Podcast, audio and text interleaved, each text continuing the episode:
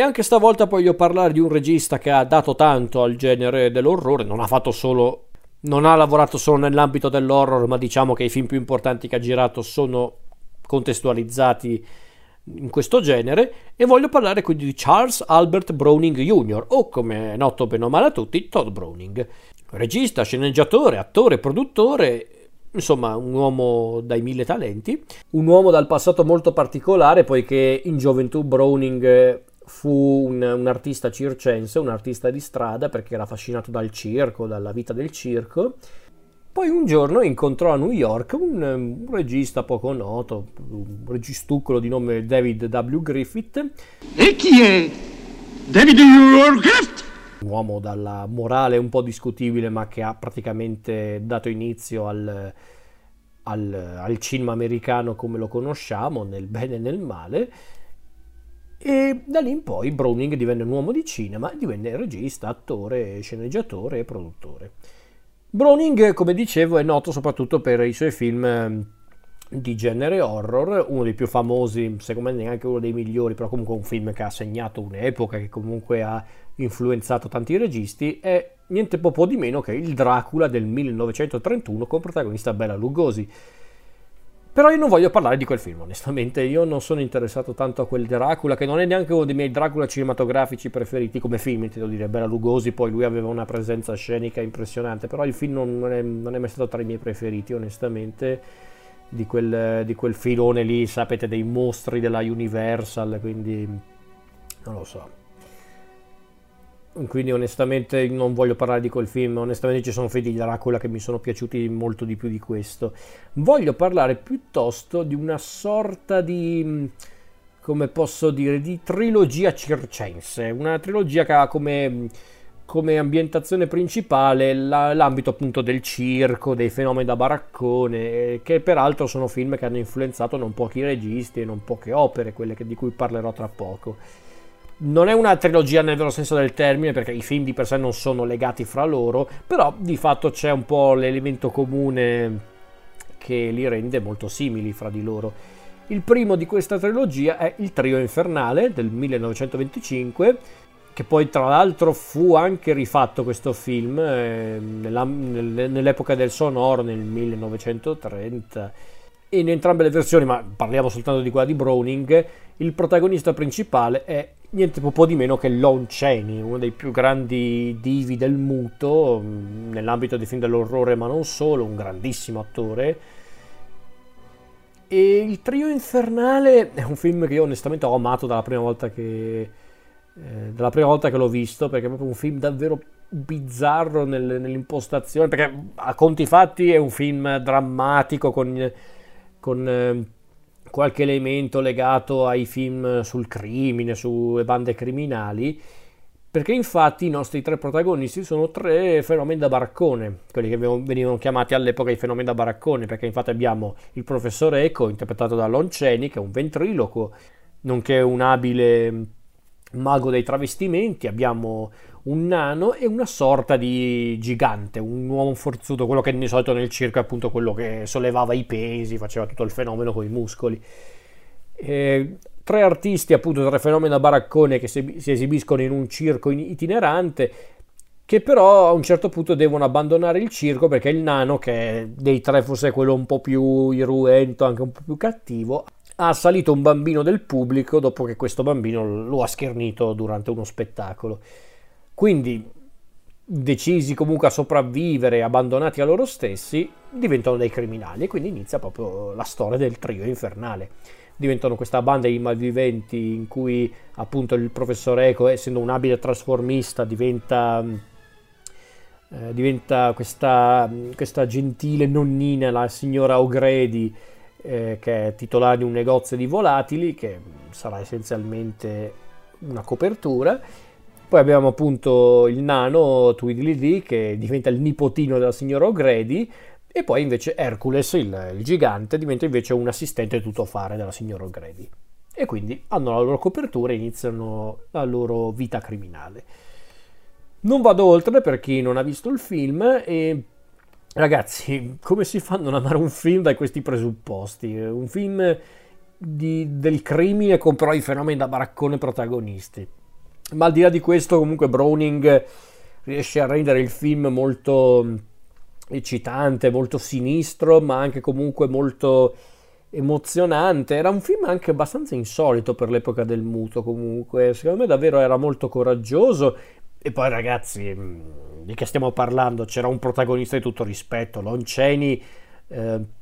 davvero, Lonceni nell'epoca del muto, secondo me lui aveva qualcosa in più rispetto a tanti altri divi. Non era semplicemente uno di quei divi del muto che parlava soprattutto tramite la gestualità molto enfatica, molto quella che oggi davvero farebbe ridere, ma che era proprio lo stile del cinema muto di allora. Eh, no, Lonceni era davvero un attore capace di esprimere tante sfumature anche solo grazie alla sua espressività, ai suoi gesti, tanto che addirittura nel corso del film il professor Eco viene mostrato come un personaggio che tutto sommato non è del tutto cattivo, anzi a un certo punto mostra anche il lato migliore di sé. Infatti, secondo me il finale, senza anticipare troppo, è molto anche tenero a modo suo ed è incredibile considerato che il genere di film che abbiamo visto fino a quel momento e secondo me viene reso tenero e neanche gratuito o stupido grazie al talento di Lon Chaney. Lon Chaney, quando l'ho visto in quel finale, mi ha, mi ha, spezzato il cuore per quanto era convincente nel suo essere molto triste, molto consapevole, ma comunque un po' rattristato. Quindi il trio infernale è davvero un gran film, è, davvero talme- è talmente eccentrico che non può non, non essere nominato in questa selezione come lo è anche il, il, il, secondo ipotetico film di questa trilogia, ipotetico per la, perché la trilogia di fatto non esiste, però ha molti legami con anche il trio infernale e poi il terzo film di cui parleremo, ed è Lo sconosciuto, sempre di Browning del 27, con sempre protagonista Lon Chaney e con protagonista femminile una giovanissima Joan Crawford, che poi sarebbe diventata anche una grande diva del cinema sonoro. Anche Lo Sconosciuto ha una, un'ambientazione circense, perché infatti il nostro protagonista Lonceni è Alonso, questo circense privo di entrambe le braccia che, che è innamorato della sua partner durante uno spettacolo del circo, ovvero Nenon, Nanon, Nenon, non so come si pronuncia esattamente, che è appunto John Crawford, che però a sua volta il personaggio di John Crawford è corteggiata dall'uomo forzuto, da Malabar, credo si chiami, e c'è questo elemento appunto di Nanon che però ha una repulsione verso gli uomini, nello specifico le mani, specifico le mani degli uomini, e quindi sta tranquillamente con Alonso che è bunco. Ehm, soltanto che in realtà Alonso non, ha, non è che ha perso le braccia, le braccia ce l'ha, solo che lui le tiene nascoste per, perché infatti il suo numero dove lui è, un, è, molto abile con i piedi lo rende ancora più peculiare. Ehm, non voglio andare oltre, ci sarebbe già un dettaglio importante del film per farvi capire quanto è straordinario questo film, ma non, non, vado oltre perché sarebbe un peccato rovinarvi comunque la narrazione del film. Anche qua qui è un film che dimostra innanzitutto quanto Lonceni sia mostruoso come attore, lui è davvero impressionante. Credo che addirittura Joan Crawford aveva detto che ha imparato più cose sulla recitazione stando con Lonceni che con tanti suoi colleghi futuri e, ehm, e, non lo metto in dubbio perché Cheney era davvero un mostro, secondo me, lui proprio come attore. E tra l'altro, Lo sconosciuto, forse ancora più del trio infernale, è un film davvero intenso, molto intenso ed è anche un film molto breve, dura malapena un'ora e dieci, quindi dura malapena un'ora e dieci minuti, quindi è davvero, è davvero incredibile quando un film del genere riesce a mettere tante emozioni in così poco tempo. E chiaramente questo è un film che all'epoca fu massacrato dalla critica, che non lo apprezzò perché era un film eh, anche molto particolare, figuriamoci. Eh, però è davvero un gran film anche lo sconosciuto, è davvero impressionante. Eh, se io penso che questo è un film che è stato girato nel 27 mi fa venire i brividi perché ti faceva capire comunque quanto Todd Browning fosse temerario perché a differenza che nel trio infernale, questo film, se non ricordo male, fu sceneggiato dallo stesso. No, ne, forse fu l'idea di base era di Todd Browning, poi non fu sceneggiato da Browning, però comunque si vede che c'è tanta farina nel suo sacco. Farina nel sacco che poi culmina con il terzo film di cui voglio parlare, del 32, quindi siamo già nell'epoca del sonoro. E sì, parliamo del maledettissimo ma bellissimo Freaks del 32 uno dei più grandi cult movie, come dicono tante riviste, tanti estimatori del cinema più noti al mondo, un film che io amo, eh, Freaks è davvero un film straordinario e se, se consideriamo che un film del 32 è incredibile come riesce ad essere ancora terrificante oggigiorno questo film, un film ehm, davvero impressionante per tante cose ed è un film che torna a parlare delle, delle ambientazioni principali eh, amate da Browning, il mondo del circo e soprattutto del, del, mondo dei fenomeni da baraccone, ma stavolta con una piccola differenza, stavolta i fenomeni da baraccone sono reali, sono veri, sono quasi tutti reali e questo rende il film ancora più incredibile e molto affascinante. Eh, è un film assai noto anche al di fuori della cerchia dei cinefili, è un film che viene definito maledetto, eh, è un capolavoro, però, secondo me. Questo è davvero il capolavoro di Browning, secondo me, ancora più di quelli di cui ho parlato prima, ancora più del Dracula con Lugosi. Insomma, è davvero un grande film. E ci sono poi ovviamente tante storie dietro questo film, alcune di quelle storie, sapete che a volte un po' di quelle storie che spesso creano di sana pianta per creare l'aura di mistero dietro questo film, quando in realtà probabilmente non era nulla di così strano, però comunque era un film abbastanza peculiare per l'epoca in cui fu realizzato, lo sarebbe ancora oggi per dire perché infatti il cast, come dicevo prima, è composto quasi tutto da veri freaks, da veri fenomeni da baraccone. Che diciamocelo, freaks è un termine molto brutale, già fenomeni da baraccone non è proprio l'ideale, ma freaks è davvero tremendo perché freaks è proprio le, il termine con cui ormai vengono identificati i mostri, proprio le creature che hanno proprio un aspetto mostruoso, che in questo caso appunto indicava le persone con le deformità fisiche. E questo film, che è un film a conti fatti dell'orrore, eh, era un film che ovviamente fu rinnegato dalla società di produzione, fu censurato e neanche poco, ma che in realtà era un film tutt'altro che stupido, eh, perché questo film che narra appunto la storia di questo circo, di questo gruppo di, di, di artisti circensi, di, appunto dei, dei, fenomeni da baraccone, in realtà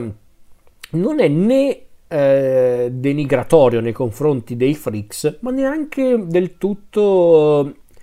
solidale, perché i, i, personaggi dei Freaks vengono visti come personaggi, punto. Non sono personaggi che, che noi dobbiamo compatire, ma che non dobbiamo neanche giustificare. È, è, impressionante. Perché infatti è un film che parla ovviamente della diversità, dell'allegoria della diversità, come è lecito aspettarsi, solo che poi, per come procede il film, per come si conclude, eh, diciamo che la conclusione è tutt'altro che piacevole, perché lì proprio capisci che Purtroppo la diversità non verrà mai del tutto apprezzata in questo mondo, visto che in questo caso la diversità per eh, il credo comune diventa facilmente mostruosità e quindi arriviamo a quel, a quel finale davvero terrificante, ancora oggi davvero impressionante, che, che è il finale di Freaks. Perché chiariamoci, Browning sicuramente è molto solidale nei confronti dei Freaks è un po' simpatizzante nei loro confronti perché comunque li mostra molto umani, molto anche vulnerabili, solo che poi comunque li, li, trasforma proprio in personaggi davvero terrificanti nel finale perché loro danno il peggio di loro stessi come esseri umani. Quindi è un film davvero, davvero impressionante. Ancora oggi fa la sua maledettissima figura. E, ehm, è davvero uno dei film più terrificanti mai realizzati, secondo me, Freaks. Anche uno dei più temerari, devo essere onesto. Perché la, la tenebrosa regia di Browning sicuramente fa tanto. Eh, fare interpretare i personaggi principali da reali fenomeni da baraccone sicuramente aumenta il fascino del film, ma è soprattutto lo spirito che aleggia in tutto il film a renderlo davvero in- incredibile, interessante e agghiacciante. Perché Browning ci mostra il lato più umano dei mostri, dei cosiddetti mostri, come vengono definiti spesso nel film, ma non è la classica allegoria sulla diversità dove spesso i normali sono più mostruosi degli emarginati. No, diciamo che qui Browning fa capire che in entrambi i casi non c'è proprio il bianco e il nero. Perché, dicevo, Browning sicuramente è un po' più simpatizzante nei confronti degli abitanti del circo rispetto anche solo agli spettatori o ai cosiddetti normali del circo però decide comunque di trattarli alla pari della gente comune, quindi senza pietà in pratica. E infatti in entrambi i fronti, appunto i freaks e i normali, come vengono identificati nel film, ci sono individui crudeli o infidi o nobili d'animo e, oppure opportunisti o puri, però non è tanto che i freaks sono puri e nobili d'animo e i normali bastardi e opportunisti, no, in entrambe le fazioni ci sono tutte queste categorie. Perché Browning ci inganna, ci fa credere che i freaks siano le vittime assolute, quando invece possono diventare persino peggiori di coloro che li perseguitano, che li maltrattano, che li denigrano, quindi è impressionante. Per un film del 32 sono anche concetti molto profondi, onestamente, lo sono ancora oggi per, per la miseria, quindi davvero. Se non avete mai visto Freaks, provvedete perché nel bene e nel male questo è un film che non vi lascerà mai più. Perché nel bene e nel male questo è un film che non vi lascerà più, è un film che non dimenticherete mai, perché è un film proprio che vi rimane proprio nella testa, nel cuore e vi farà venire i brividi più e più volte. Quindi di che stiamo parlando ragazzi? Davvero Freaks eh, è davvero un film incredibile, come lo è il lavoro che ha fatto Browning anche con i film precedenti. Browning è davvero un regista che qualsiasi amante dell'horror dovrebbe conoscere. Punto.